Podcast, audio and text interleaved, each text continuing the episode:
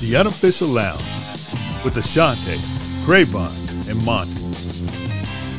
We're here to give you the insight into some of the biggest plays you remember involving the people wearing the stripes. We look at the grit it takes to become an official while exploring the history of officiating with the people who made it. It's more than black and white. Oh, we got a special one for you on the next episode. It's five time Super Bowl official, Mr. Al Jury. Well, it was in New Orleans, and uh, before the game, we uh, we took our wives out to uh, to eat at the Commander Palace. Uh, it was no, it was uh, Pasquale's. Uh, uh, no, they world famous for their barbecue shrimp, and um, we went there. And uh, while we were in there as a uh, crew, uh, one of the guys named Ron Botchan, who also worked five Super Bowl, who just passed away just a year or so ago. He was a one of, out of the five guys that worked five Super Bowls. I'm the only one living right now. And then finally, Mr. Al Jury gives us the three C's that'll help you throughout your officiating career. Make sure you you concentrate out there. The number two is confidence. You got to have confidence in what you're doing. You know, know them rules. Know know what you have to do. If you don't know the rule book, know know the, the, the rules that pertain to your position. You know what I'm saying? You got to know that. You got to know when it's a safety or when it's a touchback. You know, and that kind of thing. You know what I'm saying? You got to know uh, uh, uh, and, and count count your players every time. On the kickoff, don't let them come out there with 12 men on the field and kick, and you don't catch it. Always mm-hmm. count your count your minutes, your responsibility. He listened yeah, to you. He, he got a downgrade, and then the time you he didn't listen to you, he still got a downgrade, so he didn't know what to throw. no, no, that that was uh that coach with Buffalo was was on him about something. He come back later and apologize to Chuck because Kurt Dorner come over there and try to uh, our, back judge, field judge, try to come over and, and change uh, me and Chuck's mind on a call, and we told him, "Man, go fish in your own pond. Don't be coming over here fishing in our pond." and uh, so, anyway, uh, uh, what what was that coach? Uh, uh, coach's name for Buffalo that uh, was with the when they won all them playoff games. Uh, uh, Marv, Levy? Marv. Marv Levy, yeah, Marv Levy. Marv is all over Chuck. He all over. He just talking. Blah, blah, blah, blah. So Chuck kind of ignoring the cat, and then one of his coaches, I guess they called down there and said that was a good call that we made, and uh, he can, he did. He was man enough to come and apologize to Chuck for, yeah. All right, everybody, welcome back to the Unofficials Lounge. We are joined today by a very special guest. This gentleman worked five Super Bowls. I I, it, it, I don't need to say anything else, but five Super Bowls. welcome to the Unofficial Lounge, Mr. Al Jury. Welcome, Al. Welcome, Al. Thank you. Thank you. So, Al, you know, we were, we were talking a little bit before we got on and I heard that you started in the NFL in 1978. That was before I was born. He uh, started in the Pac 8. I don't even know if that existed, man. Let's go back to that. know your history now. Know your history. Yeah. Know your history. so so so yeah. let's start there, Shante. You right. Let's first of all, well, we start off with everybody what started you in officiating before we go anywhere else? What started you in officiating? Well, I started umpiring Little League Baseball when I was about 16 years old. And uh, I was going, I graduated from high school in 1959.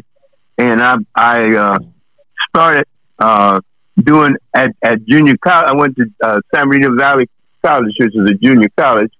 And uh, our football coach, one of our our, our uh, defensive back coach, he uh, was the president of the local uh, association, and and I was working intramural sports on campus.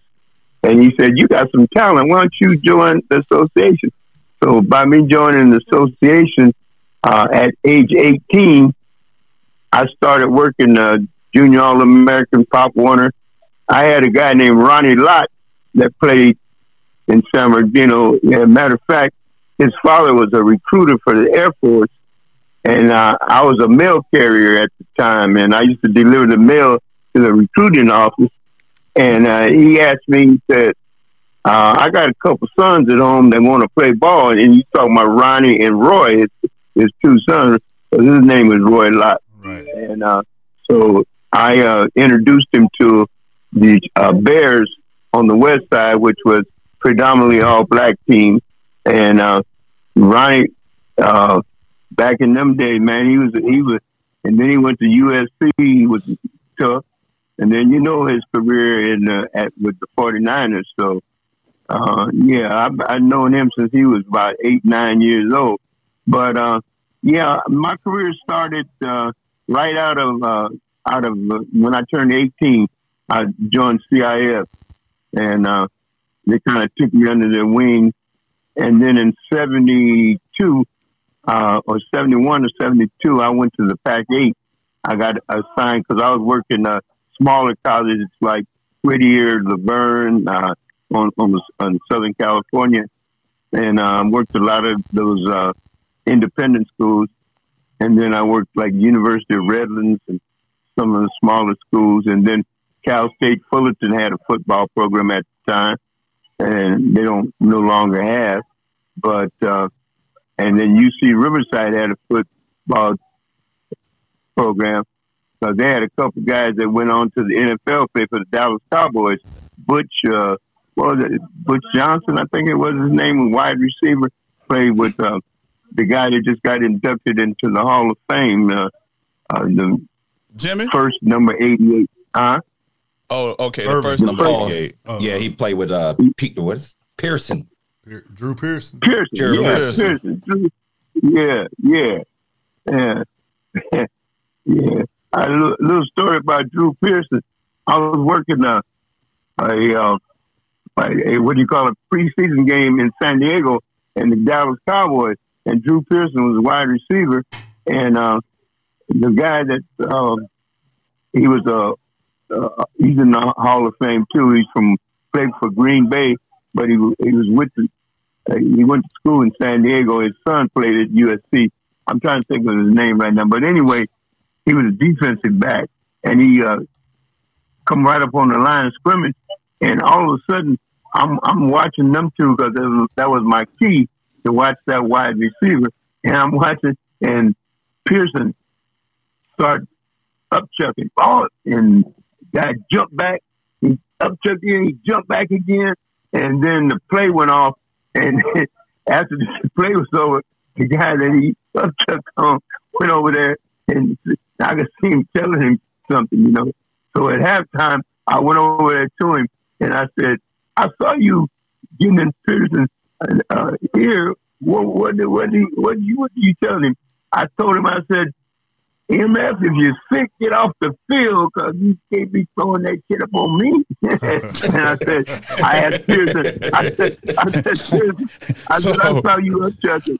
He, he said, my my he said my my stomach is always weak and I have to throw up before every game. That was one of his his things that he used to have a problem with throwing up after he caught a pass or something. So just nervous. Yeah, yeah, them nerves. How did you?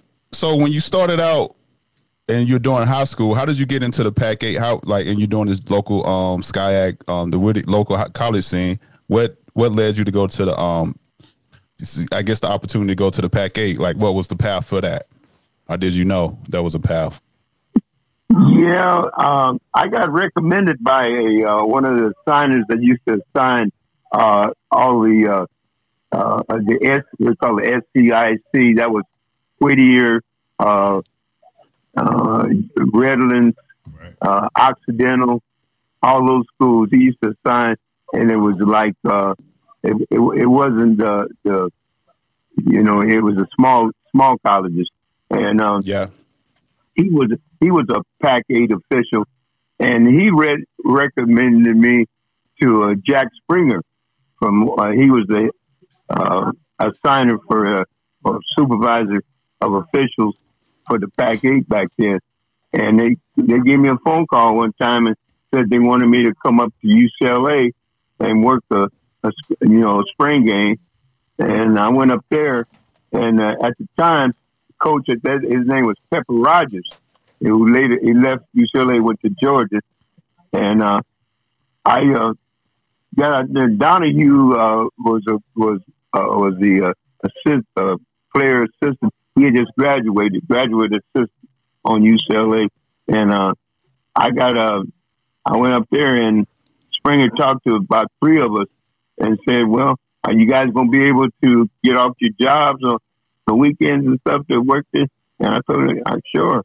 And the next thing I know, they hired me to uh, go into the Pac-8, and uh, from the Pac-8, uh, there was a guy named Norm Schachter who was who used to write the rule book for the NFL, and Norm was the first white hat in the very first Super Bowl in in the Coliseum Wow. uh, Norm Schachter, and he was Jim Tunney's uh, uh, referee. And uh, Norm was a uh, was the guy that he, he wrote the rule book for the NFL. He, his name used to be right on the book, Norm Schachter, and he was Doctor Norm Schachter. He, he was a real high. He had a a, a, a, P, a doctor's degree in, in education. And uh, but anyway, to make a long story short, he um, uh, saw me working. He come to see somebody that had applied to the NFL, and I had never applied. And after the game, uh, he, he went to some of the guys that he knew that were in the Pac 8 and tell uh, they tell jury he ought to apply for the NFL. And I said, No, I want to work a Rose Bowl. I don't want to go to no NFL. Man, that sounds just like someone else we know. That sounds just like Yeah. someone else. And then so so I, so they kept on me and they so they said, Jury, put your application in. So I finally put it in and uh, they come out and interviewed me. Uh, Art McNally uh, sent uh, Nick Skorich one year and Jack Reader. And the, in '78 was the, uh, Nate Jones out of, of Seattle. They took him in. They only took three guys in, and uh, in '77. And Jack Reader called me and said, Al, I want to tell you right now. He said, the only reason you didn't come in is uh, Nate, those other three guys are older than you are. And if we don't take them in now, they're going we're going to have to pass them up because of their age. So he said, uh, but you're going to be an NFL official. He said, we're going to we're going to go to seven officials next year. And that was the year that they also uh, put that uh, five yard checking zone in there to check within five yards.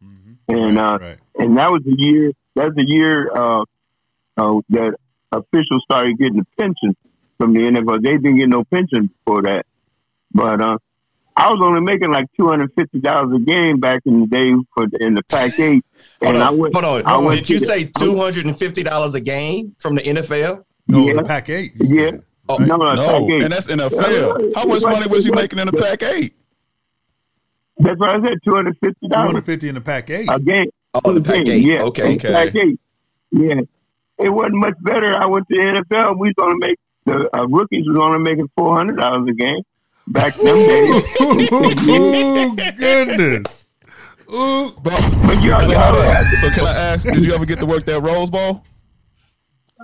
No, I because I, I left and went to the Okay. went to the NFL. I didn't, but I was an alternate on, on the Rose Bowl when the Ohio when SC beat Ohio State and uh, uh, Shelton Diggs from San Bernardino caught from Pat Haden caught the uh, winning uh, two point uh, the extra point, uh, point uh, from the beat Ohio State, and Woody Hayes was on the over on the sideline, and uh, uh, he boy, he he was something else, man. I don't know if you guys uh, remember Woody Hayes, but he was a coach. Yeah. One time he, he punched the player on the field. You know, he Whoa. man, he, yeah, he on the sideline. And but uh, anyway, um, when we uh, got the pension plan and everything, and uh, we didn't pay anything into it. I, so I've been drawing my pension almost twenty years from the NFL now. But uh, since I got my leg broke back in 03 in a game, but um, Wow. So, so we No, gonna get to that. that- so my that was- question is, all right, so when you get when you get in the NFL, right? Um, how was your job able to like? So were you still a mail carrier, or when did you become a um? When did you Highway become a patrolman. highway patrolman? Right. Yeah, no, I was a highway patrolman at the time. I had like almost uh, 15 years. I went to I- I went to work at the post office in '61 as a mail carrier for two dollars and sixteen cents an hour. That was my pay, two sixteen an hour. Well, but When I left milk, there- milk wasn't nothing but a quarter. Yeah, it was less than that at the time. Gas was 11 cents a gallon. oh wow. Yeah, but you could fill your tank up for two dollars back in them days. Right. But anyway, I, I went to uh, in 1969 is when I went to the uh, highway patrol, and uh, I got a big raise. I went from 600 a month at the post office to uh, almost 1200 a month in the academy at in Sacramento for the highway patrol. And then uh, while I was there, uh, Governor Ronald Reagan uh, gave us a big raise and I was making eighteen hundred dollars a month. Man, I thought any anybody was making over a thousand dollars a month, boy. Back in them days, oh, you making top money, you know. Whoa. But uh, You was living, yeah, you was living high off the hog, huh? yeah, man, you thought you thought you was really doing something. But uh, and then then I, I worked, you know, I was I worked basketball in CIS and base umpire baseball. I worked college baseball, and uh, yeah, I used to work for UCLA, USC, San Diego State, all those uh, college. But my schedule wouldn't let me uh, uh, do that after I got on the highway patrol, so I had to quit college baseball unless it was a local, you know, junior college and stuff. Yeah, but uh, yeah, I worked with with the first black umpire that ever got into the. He was a, a name was Emmett Ashford. He was the first black major league umpire. At one while, he was the umpire in chief of the Pacific Coast League, and he uh, advanced up, became the first uh, black umpire in major league. And uh, I worked with him. Uh, local. He worked basketball too. Yeah, boy, he was he was something else. And uh, Emmett, boy, you know, he put on a show behind the plate. But uh, yeah, uh, yeah, there you go. There you go. That's him. Uh huh. Yep, that's him.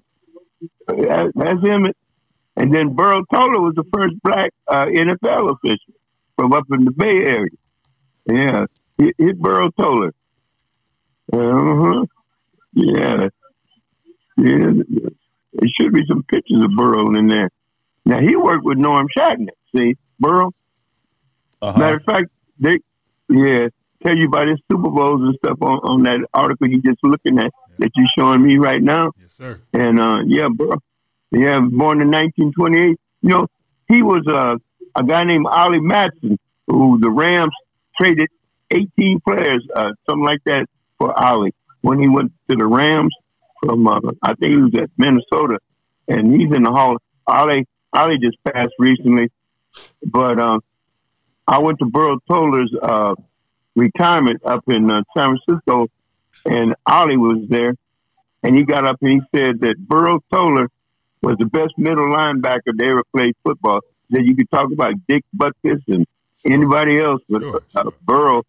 But he got his leg broke in the All Star game, college All Star game in Chicago, and that's why he didn't go into the NFL. And he told me one time that was the best thing ever happened because he went on and uh, he was. They named the junior high school after him in San Francisco. Burl. Yep. Yep. That's awesome. Yeah, he he was quite a guy, man. He was quite a man. Say, know your history. Know your history. So, so Oh yeah, that's what I'm telling you guys. Get in, get in, and, and, and learn about guys. You know, uh, That's why we Google talking to them you. Find out. you know, we, We going we going to the source. Yeah, we covered straight. So this is something we forgot to say. So you're doing all this officiating and something that I didn't know. You're out of San what San Bernardino, uh, Inland Empire. right. I'm well known in the Inland Empire. Uh, you know what? What? What? My my my recollection when I was uh, doing high school ball in the Riverside San Bernardino area, Riverside Poly turned out some great athletes. In baseball, my probably the best high school baseball player I ever seen was Bobby Bonds, Barry Bonds' daddy. Barry's Oh, daddy. wow. I had him in high school. And then uh, Reggie Miller and, and Cheryl Miller, I had them. And then in LA, there's a guy named uh, Freddie Goss who played for UCLA. You got Google him. You see, he was a captain when Lou Alcindor was a freshman, and uh, uh, what was his name? Uh, uh, that Allen boy that played. yeah, Kareem. Yeah, he, he was called Lou Alcindor back in them days. Become Kareem. yeah. And in, in '69, I was fortunate enough. I was the youngest official to work at the sports arena in Los Angeles, Compton, which was an all-black team against Sunny Hills in '69 at the Coliseum, and then in '70 I worked Compton again. They they they they they, they asked for me uh, two years in a row, and and uh, uh, I'll tell you how I got that assignment. I was number two in our association in, in Inland, and the guy that was number one, Chuck Lewis, who's one of my mentors, he was real light complected like Grayvon is, you know, but had real and, and you and you and you you could mistake him for one of them boys, you know. But anyway, uh, when they call, I know this is being safe, but Yeah, I'm just telling it like it is. we, but look, we look, call them caramel these they, days. when they when they when they yeah when they when they call and they said uh, Chuck, uh, our Harry, Nicholson was our assigner and uh, Fagan was the CIF commissioner and he said I want to uh, the black officials worked this Compton game up in sports arena. He said, "Well, we'll send Chuck Lewis." He said, "No, no, no, no. He too light complected." So that's how I got it because I was I was the dark one, and so I ended up working at, at finals ahead of Chuck because I was number two in the association at the time. But anyway, I was only like 29 years old, man, working up. 4A, 4A was the highest that you could go, you know. And Compton uh, High School, if you if you look that up, 69, 70, they won like 60 straight ball games without a loss. Oh, Oh wow. And they had a guy named Larry, Larry Holyfield on that team that went later starred at UCLA, went on to UCLA. But I'll tell you about Freddie Goss. In high school, he scored 100 points one time up at Big Bear. And they shouldn't have never been playing Big Bear because they, they was way out of class. I think Big Bear only scored like four points in the whole game. And Freddie scored 100 by himself. They beat them like 140 to 4. Ain't that something? Yes, sir. Why would you even schedule a team like Compton if you had a, a you know a little small school like Big Bear and um, up in the mountains? But uh, anyway, Freddie later coached at UC Riverside. He was a head coach there for years. And I think Freddie still lives in Riverside. But uh, no, So but do, Shante, I understand uh, what position you work. um, I, I used to be a side judge. Now I'm on the line of scrimmage. Um, so I moved to the line of scrimmage line? this year. Yeah, I used to line. I, I worked the line. I it all. I was a white hat in, in, in smaller colleges and stuff. I could have probably been a white hat at UCLA and in the NFL, but my job wouldn't permit. Back with the NFL, back in the days, referees had to have a conference call every week. You know, they they had called into New York, and all of them have a conference call, and uh, my time, you know, I had to, I had a job to do with the highway patrol, so I couldn't, you know, neglect my, my duties with patrol to do NFL stuff during the week. You know, I I gave them all my time, you know, on the weekends when I traveled and studied the films Sure. and studied the rules, you know. But uh, no, it, it was uh, quite a, a, a entry. Another thing, you got in '78, you said you weren't born, but uh, I was one. Did you ever hear? Okay. I was one. Uh, well, you, you wouldn't I didn't, I didn't exist yet. Yeah. But- Oh, oh, Yeah. I was one. So this is a question though. So when you get that call, was was I know? So it was a, a payphone or something to call you to get in the NFL, right? How was that?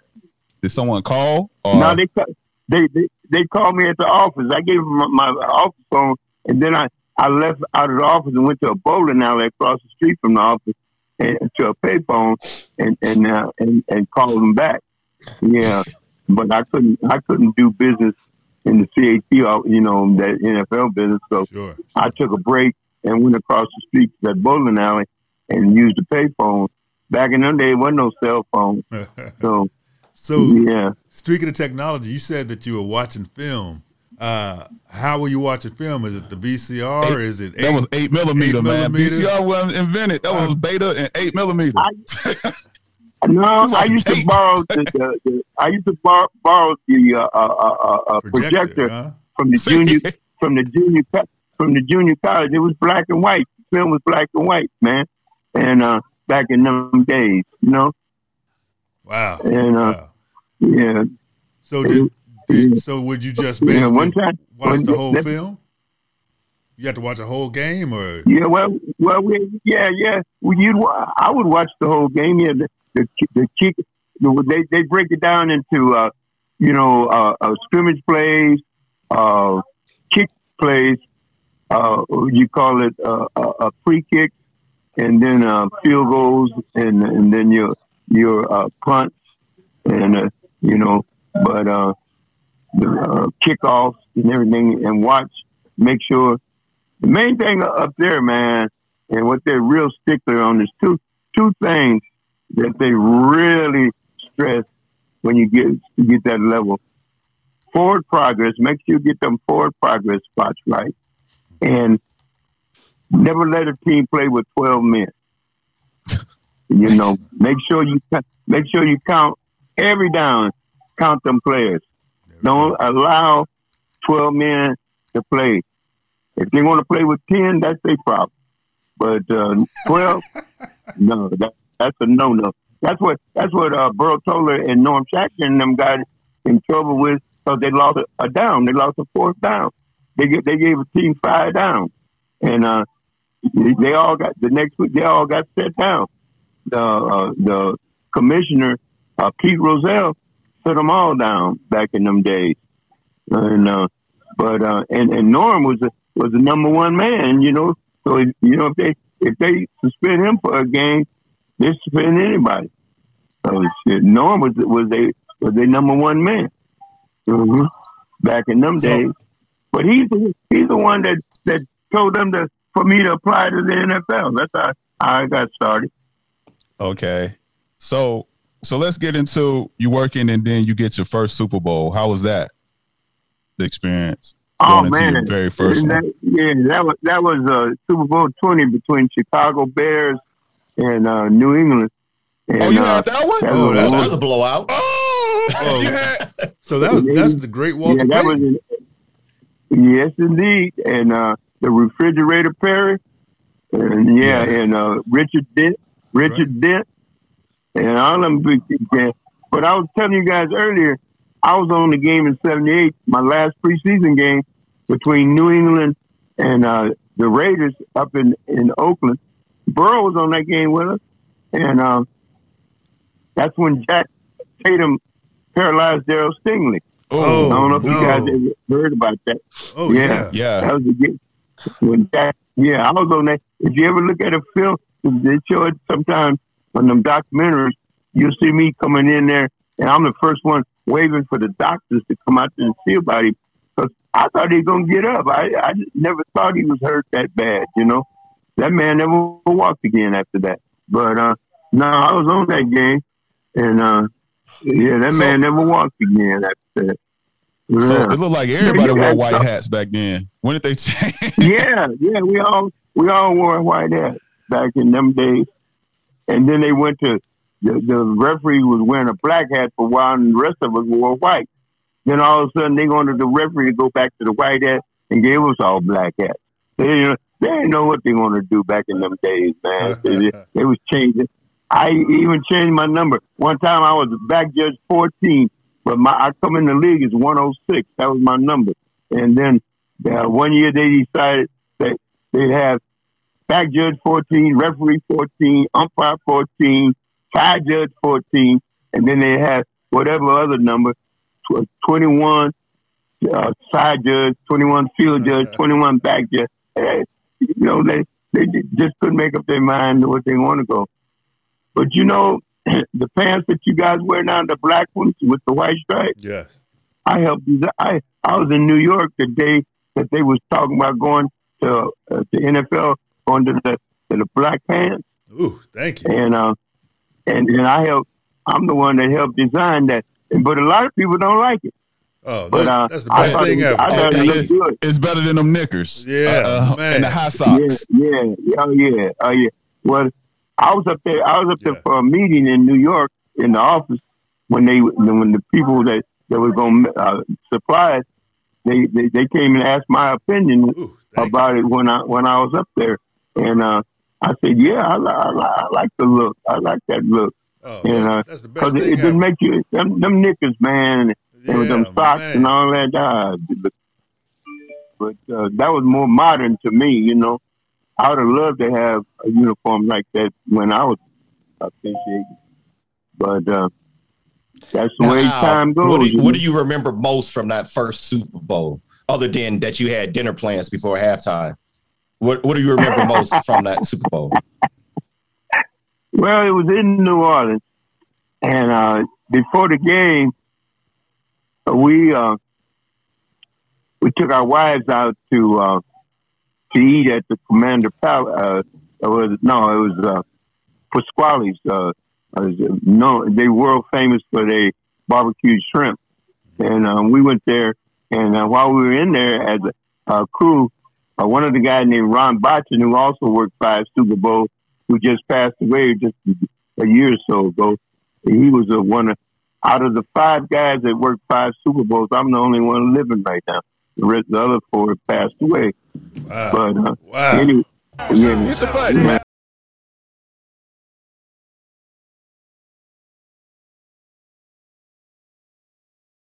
Recording in progress. So before we recorded, you was telling us about all three of us couldn't equal one of you on the field. Could you reiterate that? Did I say it like that? I, I said, I, I, well, you know, some sometimes the truth can hurt, man. You know, but uh, no, I I ain't bragging, but I, I I knew my way around out there, and uh, okay. yeah, yeah. The the proofs in, in, in the records. You know what I'm saying? It and is. like like so, like you mentioned.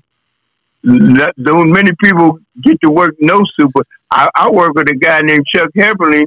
Uh, he was a referee. He was in the league for 20 years and never worked a Super Bowl. He never worked a Super Bowl until he got into the replay booth, uh, and he never worked on the field. And he worked, and he was a good referee, but he never graded out high enough to get a Super Bowl. He got some playoff games and stuff, but he never, he never got, he never got the big game. Yeah, and uh, he was a twenty-year veteran. Mm-hmm. So, where'd you get this gift of gab from, uh, Al? Uh, you were orator uh, back in the day. He was police officer, so he had to at least talk people out of getting tickets because he probably hey, do the paperwork.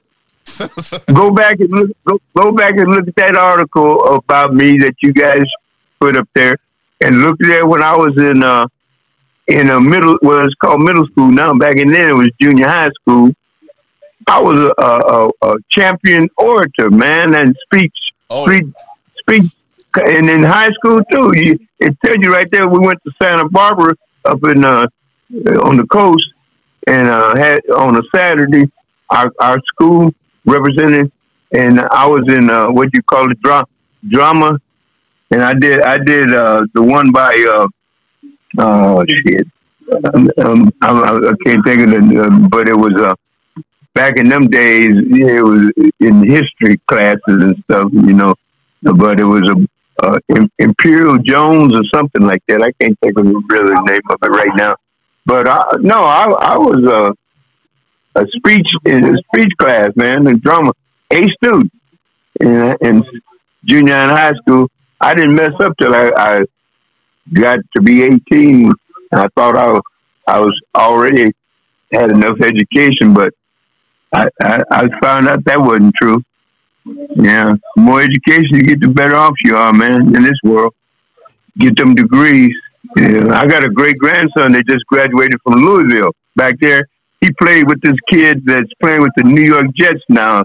A big old boy uh, tackle. They was blocking for uh, for uh, Jackson, the Heisman Trophy winner. And but he uh, he went to he was gonna go to UCLA, but my my great grandson is six five, three hundred and forty pounds. This kid is six nine, three and eighty. The one that his roommate wow. signed the eight million dollar uh, signing bonus with uh, with the Jets, and he's a starter starting tackle. Yeah, because Boris Cheek told me against the Rams last year that boy was was was a beast out there on the field. Uh, what's his name? Uh, I got a picture of him on my phone, but he's a he, out of Louisville. He's he's starting. I think this is going to be a sophomore year as a, a left tackle for the Jets. Um, big old boy out of Alabama somewhere. Because they were trying to get him to go to Alabama instead of to Louisville, but he wanted to block for uh, for Jackson. And when Jackson won that Heisman Trophy, right. That's why my great grandson went there to, to block for him. That's awesome. But, uh, so, Al, talk to us about your your three C's. We talked off camera about it. Talk, talk to us about your three C's. Okay, the, the number the number one thing when you're out on that field, your concentration level got to be so high, and when you're concentrating on that game, that when you threw, I used to get on the plane, man. I'd be physically and mentally exhausted from concentrating so hard and from but, but yo, take your hand and put it up above your head, and uh, that's where you got to be all the time out there on the field. As far as concentration is the number one C. Make sure you you concentrate out there. The number two is confidence. You got to have confidence in what you're doing. You know, know them rules. Know know what you have to do. If you don't know the rule book, know know the, the, the rules that pertain to your position. You know what I'm saying? You got to know that. You got to know when it's a safety or when it's a touchback, you know, and that kind of thing. You know what I'm saying? You got to know uh, uh, uh, and, and, count count your players every time. On the kickoff, don't let them come out there with 12 men on the field and kick, and you don't catch it. Always mm-hmm. count your count your minutes, your responsibility. You know, because I've, I've had situations where side judge, field judge, and back judge are responsible for counting the, the uh, defense.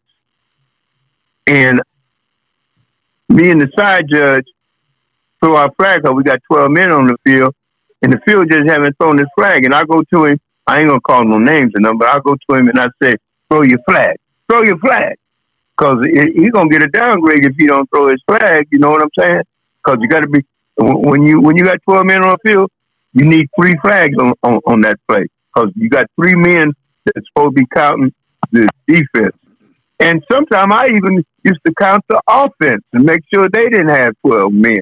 You know, I'd count my defense first and make sure, then I'd count the offense.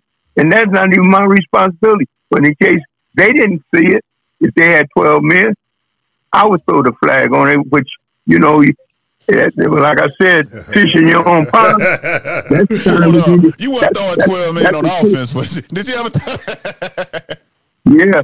Oh yeah, there's been twelve men. We've had plays where there's twelve men on offense in the NFL before, and nobody caught it.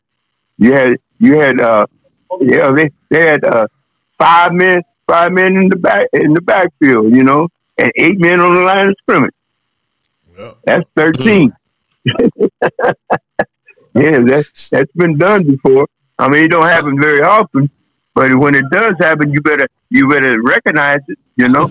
And then the, the other one, it better be a flag down somewhere, right? Was, yeah, the last C is courage.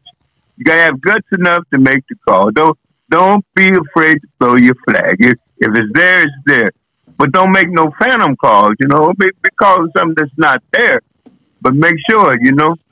There used to be a guy named Stan Javie. His his son was a NBA basketball okay, official. Right. Will be on the air sometime now. Steve Javie. Right. That that was his dad, Stan. When I got in the league, they sent me a copy of his film. Man, that man was something else. He worked with, with a guy named Ben Dreith, who just passed just recently. But uh, anyway, uh, Stan used to say, "Don't be in a hurry to throw your flag. Look at the play. Say to yourself, that looked like a foul. You know what? I think that is a foul. Damn it, that's Daniel. If I reach back and throw his flag, and everybody say, "Why you throw the flag?" So he said, "Shit, I, I'm, I'm going over that play in my mind just to make sure that I got it right." You know, don't he said, "Don't don't be in a hurry to throw your flag because they can't do nothing until until you do something." You know, as referee, if you got to play, and then you know if you got pass interference, just say, "Oh, that looks like pass interference." I think that is damn sure that's right. Reach back and throw your flag. Then you know, just take your time. But that's what that's a lesson I learned from Stan Javie is to don't be in a hurry to make a call. Make sure what you see is what you see. Not not what you think it is, but what you see is what you see. And you know, a lot of guys uh, uh, say, "I call them the way I see them." No, no, no, no, no. Don't call them the way you see it. Call it the way it is what happened because what, what you said might not be right. You know, don't ever say I call it the way I see it. No, no, no, no. That ain't the, the way, way you do it. I call it the yeah, way it is. The way it is. Yeah. What? Yeah. Don't say. Don't say I call them the way I see them. I said what it is. And another thing, don't be too technical. We used to have a guy uh, on uh, radio days on our crew. Used to say uh, before every game, don't pick out the fly mess, but he said the SHI word. But he said, don't pick out the fly mess. And make them big, you know. And and he was funny because when he blew his whistle, he wouldn't just blow, blow the whistle loud. He go, he just kept on blowing the whistle, you know. It was funny to me because that was his, that was his style, you know. But uh, anyway, uh, the main thing is uh, concentration. Then you got the confidence in your your ability, and the confidence comes from rule study, knowing knowing that you you prepare to go out on that field. Prepare yourself. You know, look at them, uh, study the films and stuff. You know what I'm saying? Because a lot of times, believe it or not, when you look at that on film, it don't look like the same play that you had on the field. You know, you you look at the damn, that don't look like the play I had because it's at a different angle and everything. You know what I'm saying? Absolutely. That camera, that camera ain't gonna miss nothing, and you Not might be in a bad Big brother spot. Always get you. That's right. It'll get you in a minute. That's why they brought replay back. I was in the league all three times when they first brought replay in, they got rid of it. They brought it back again, they got rid of it. Then the third time they brought it. I was in the league all three times when replay. So I know exactly I hated replay when it first come out. Then I found out, man, replay is such a bad deal because you used to go home and you sweat before the next week. Uh, I wonder if I got a downgrade on that call. You know, you fill out your game reports and stuff and send them in, and then they look at the films in New York, and then they, they put all your grades down. Determine that determines whether you get a playoff game or not. You know, because the more downgrades you got, the less chance you're gonna get a playoff game. You know. Sure. So you got to make sure that, uh, and, and then guys used to sweat that. They was worried so much about downgrades that he couldn't call the game. I said, man, just go and work the game. Like, there was no uh, grading system, you know. When I got first got in the league, Art McNally didn't have all that old crazy grades and stuff like that. You just let you go out and work, you know. But then they they had to, oh, they the commissioner wanted the guy to be held accountable for, for his calls and stuff, you know. So that's when they went to that grading system. And then Mike Pereira come in there, and man, he he uh, changed changed the grading system and stuff, you know.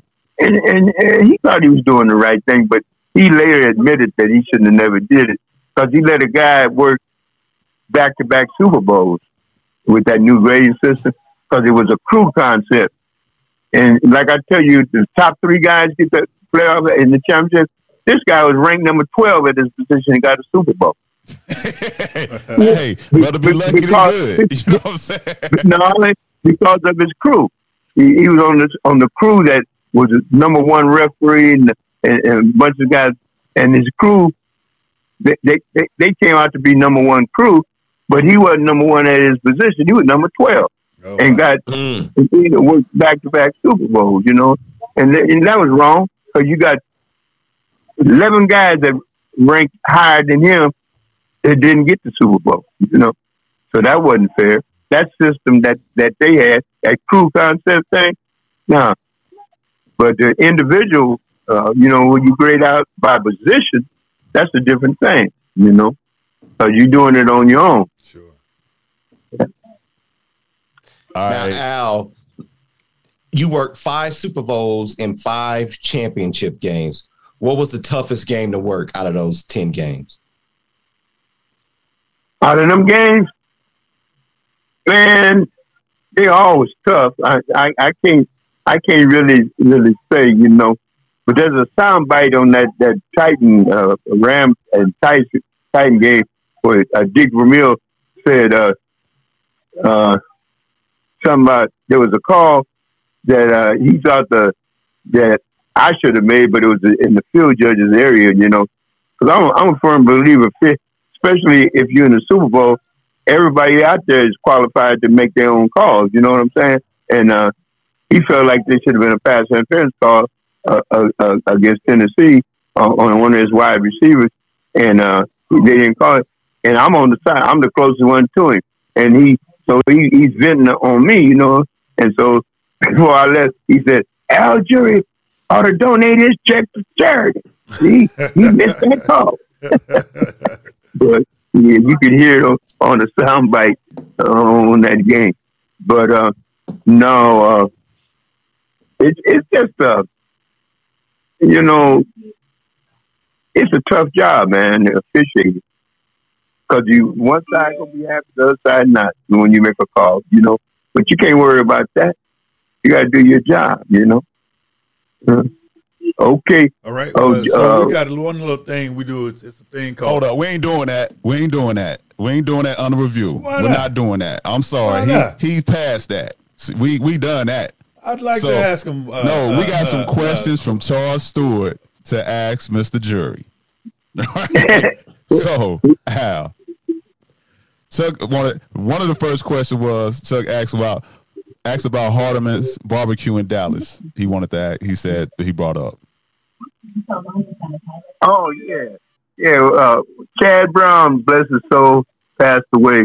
But Chad used to live in Dallas, and uh, he he he the first one took us to Hardeman over there, and then from then on it become original with, with me and Charles. So Charles and I were on the same crew for a lot of years, you know, and we traveled together a lot and did a lot of things together, you know, as far as uh, uh, socializing, you know, off the field.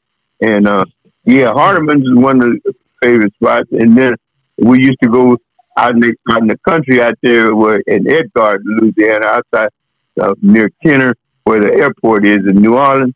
And New Orleans is a fun town too, man. You know, you got a lot, of, lot of good food and a lot down there, a lot of fun. The blues clubs and all that. Yeah, you know, you go down there on on Bourbon Street and have a good in in at Super Bowl time. Oh, it's just like the Mardi Gras, man. So we was down there mm. for Mardi Gras one time. Me and him and Sanford Rivers we were down there in February for the Mardi Gras. And yeah. Who left out the limo? Oh, that was a Joe Horn. Joe yeah, used to be a wide receiver for New Orleans. Right. Yeah, he, he, he didn't like to fly, so he bought a limousine. Matter of fact, the, the, his limousine driver had went to California and, and brought that limousine back. There, he bought it brand new, uh, big old uh, t- uh, town car, Lincoln stretch limousine. Yeah, uh-huh. we we was having yeah we, we and he and he, he took us to uh, the steakhouse. Uh, uh Chris, what do you call it? Chris Ruth Chris, Chris. uh, Ruth Chris. Ruth, Ruth Chris, big guys, man, and uh, he, he footed the bill. The, the, the driver, he told the driver. Matter of fact, when we was in the, he told the driver to go to this house and get some money from this guy. He went there, and the guy gave him like five thousand dollars, man, out of out of uh, Joe Horn's safe because he was gone fishing, and and, and uh, uh, we uh, went to went to the uh, Ruth Chris. Man, we had uh, we must have spent a thousand dollars up in there. Uh, me and Sanford and and Chuck. Yeah, and uh, Oh, yeah, we down there. Uh, but uh, yeah, Joe Horn was a, was a good old dude. You remember that that that time when he had that cell phone? He took it out after he scored a touchdown. He was talking on Yeah. the cell phone. Yeah, yeah, yeah. Yeah, Absolutely. I think Yeah. what, didn't T.O. do that after that? No, uh, T.O. Oh, was the first. He was, Cinco, T.O. yeah. was Oh, first oh. with the pen. he, Oh, okay. he was after. Yeah.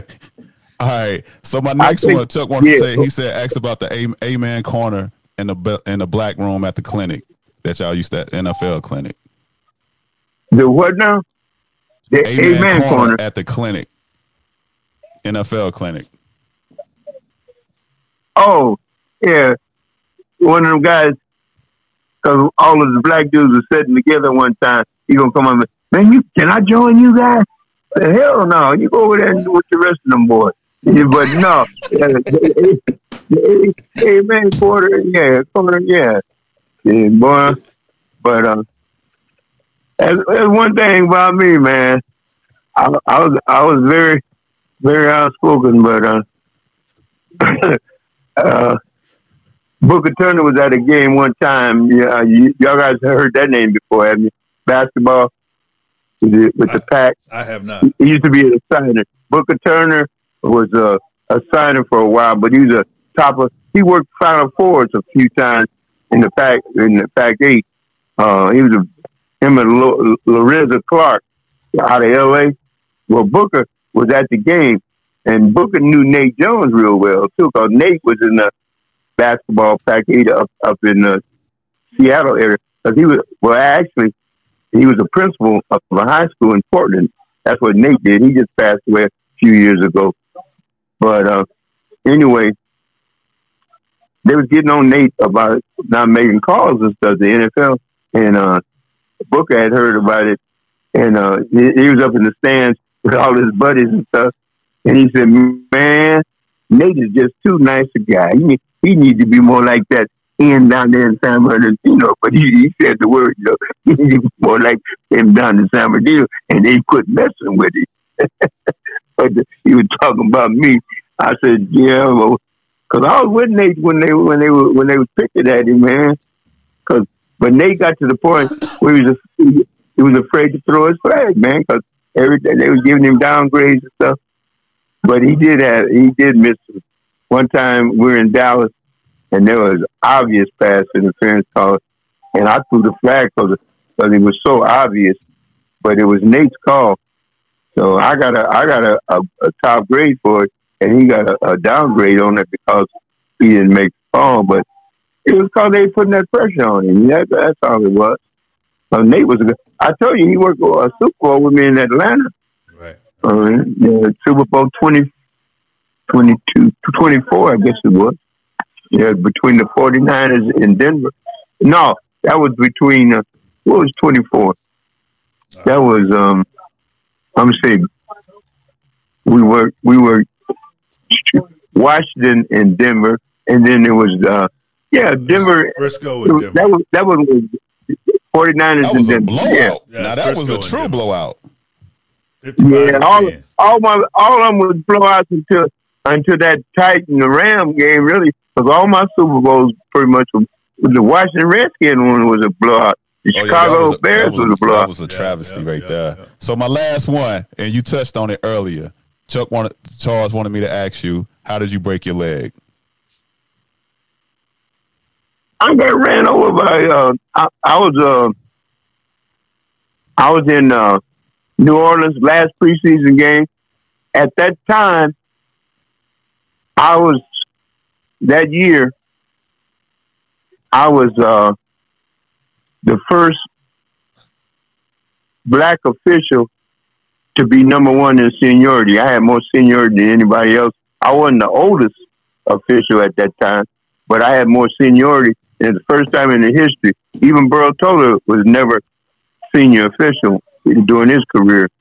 But I, I just, I was just fortunate enough to last long enough to be uh, the first, first uh, black official to be senior official in the league. Hey, hold on, And Mr. Hold I on, was Mr. wo- Hit hit the button. Hit the button. We we we want to acknowledge that that right there. that was a that was a humble monk stunt right, there I, that I you just did. didn't, I didn't I'll want to let you interrupt him on on. that one. I, I didn't want to interrupt him. Yeah, I'll let you continue on with your seniority. Just want to give you pay you your homage. No, but uh, when I got my leg broke, a, a guy named Mel Mitchell, a defensive back, they were playing Miami, I think it was. Yeah, Miami Dolphins.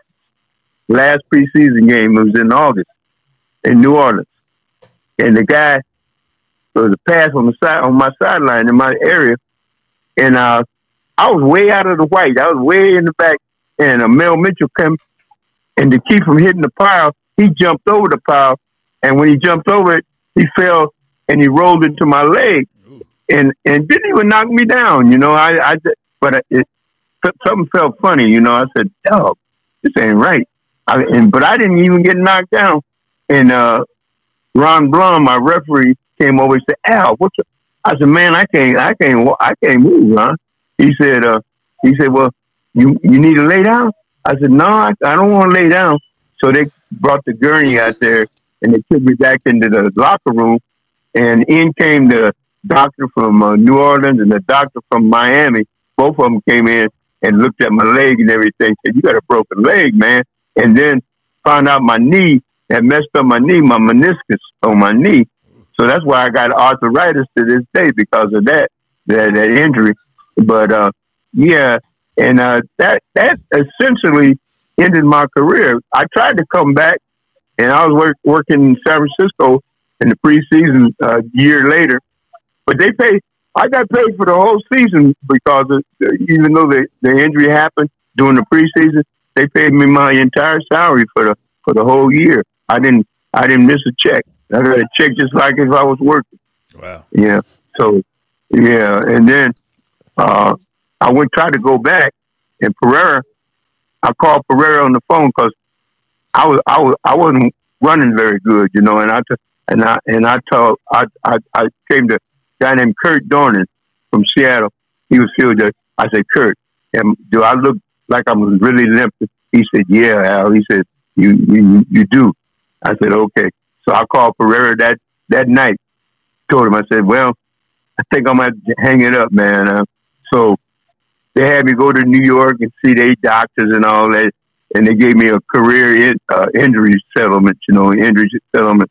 So yeah, I got 180 grand for for just that for that that because that's what I was was making at the time, uh, a year's salary, and uh, at, at that back in them days. Man, them guys are making like a board ticket. Them guys, they they they making like three hundred thousand a year now in the NFL. Yeah. But you- but you started out making what? What did you say? Four Four hundred hundred dollars. Yeah, he went for Four hundred dollars. And then He went from twenty Then four it went up to. He my was buying a my hog first then. He wasn't hauling a hog. He was, he bought the whole hog. He had the farm, bought the farm, Jack. my my first my first Super Bowl, I didn't make but three thousand dollars. We got three thousand dollars for the first Super Bowl. That's what they was paying the officials three thousand. Then my next one, I think I was making like five thousand.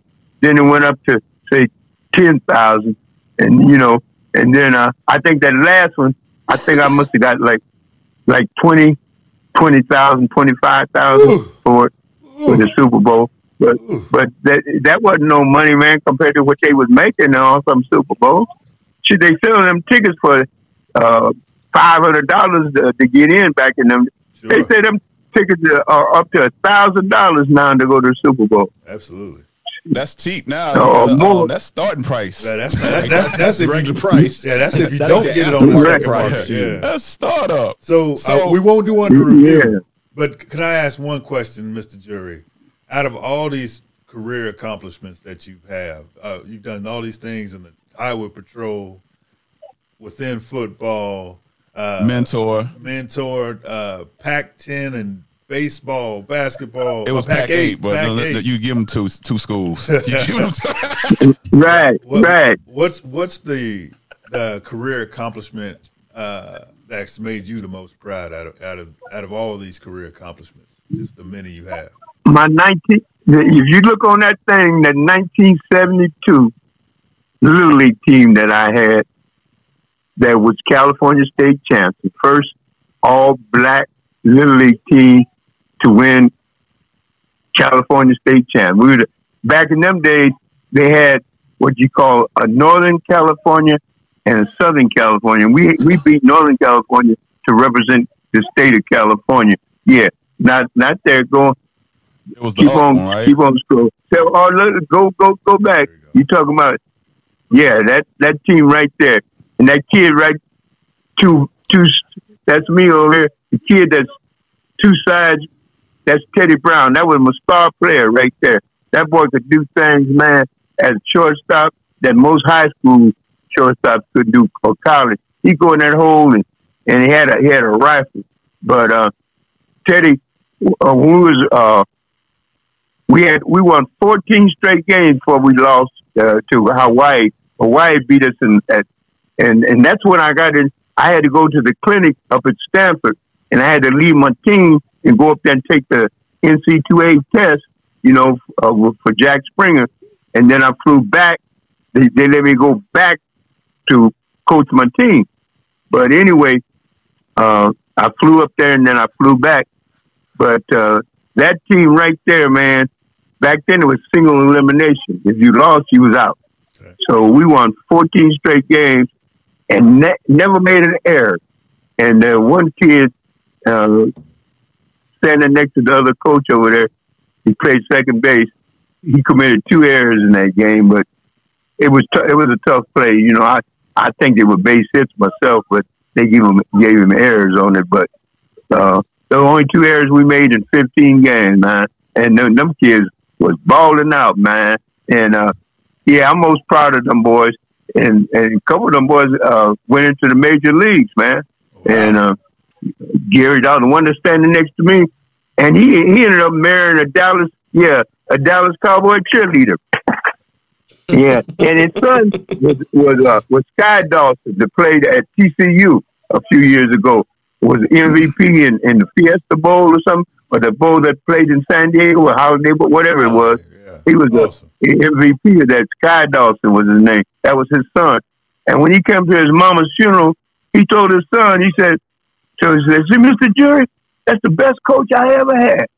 And he he was coach, you know, he was high school All American and all that stuff in high school. And he was a track star too. Could run them hurdles, man. He was a hurdler, you know. But uh, no, that that to me, and and then uh, scroll it scroll it back down.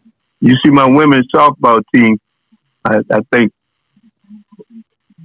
Uh, yeah, right coach. there. Yeah, the, the, we you read that article right underneath there, but this lady right here in the in the front, I show you down next one over in the go to your left. Yeah, that's my wife. We've been ma- Yeah, we've been ma- we've been we've been married sixty years. I've been with that woman sixty years, man. wow. Wow. But I had to, I had to pull a Teddy Pendergrass on her a few times. So she tell me something. I tell her, I, I just tell her, I tell her, if you don't know me by now, you'll never, never know. me." We gonna have to end it on that note. All right. Mr. Al Jury, y'all. Oh my Yeah, goodness. Oh You my see, goodness. look over there. You see, you see the year on that? 1964, man. 1964. man.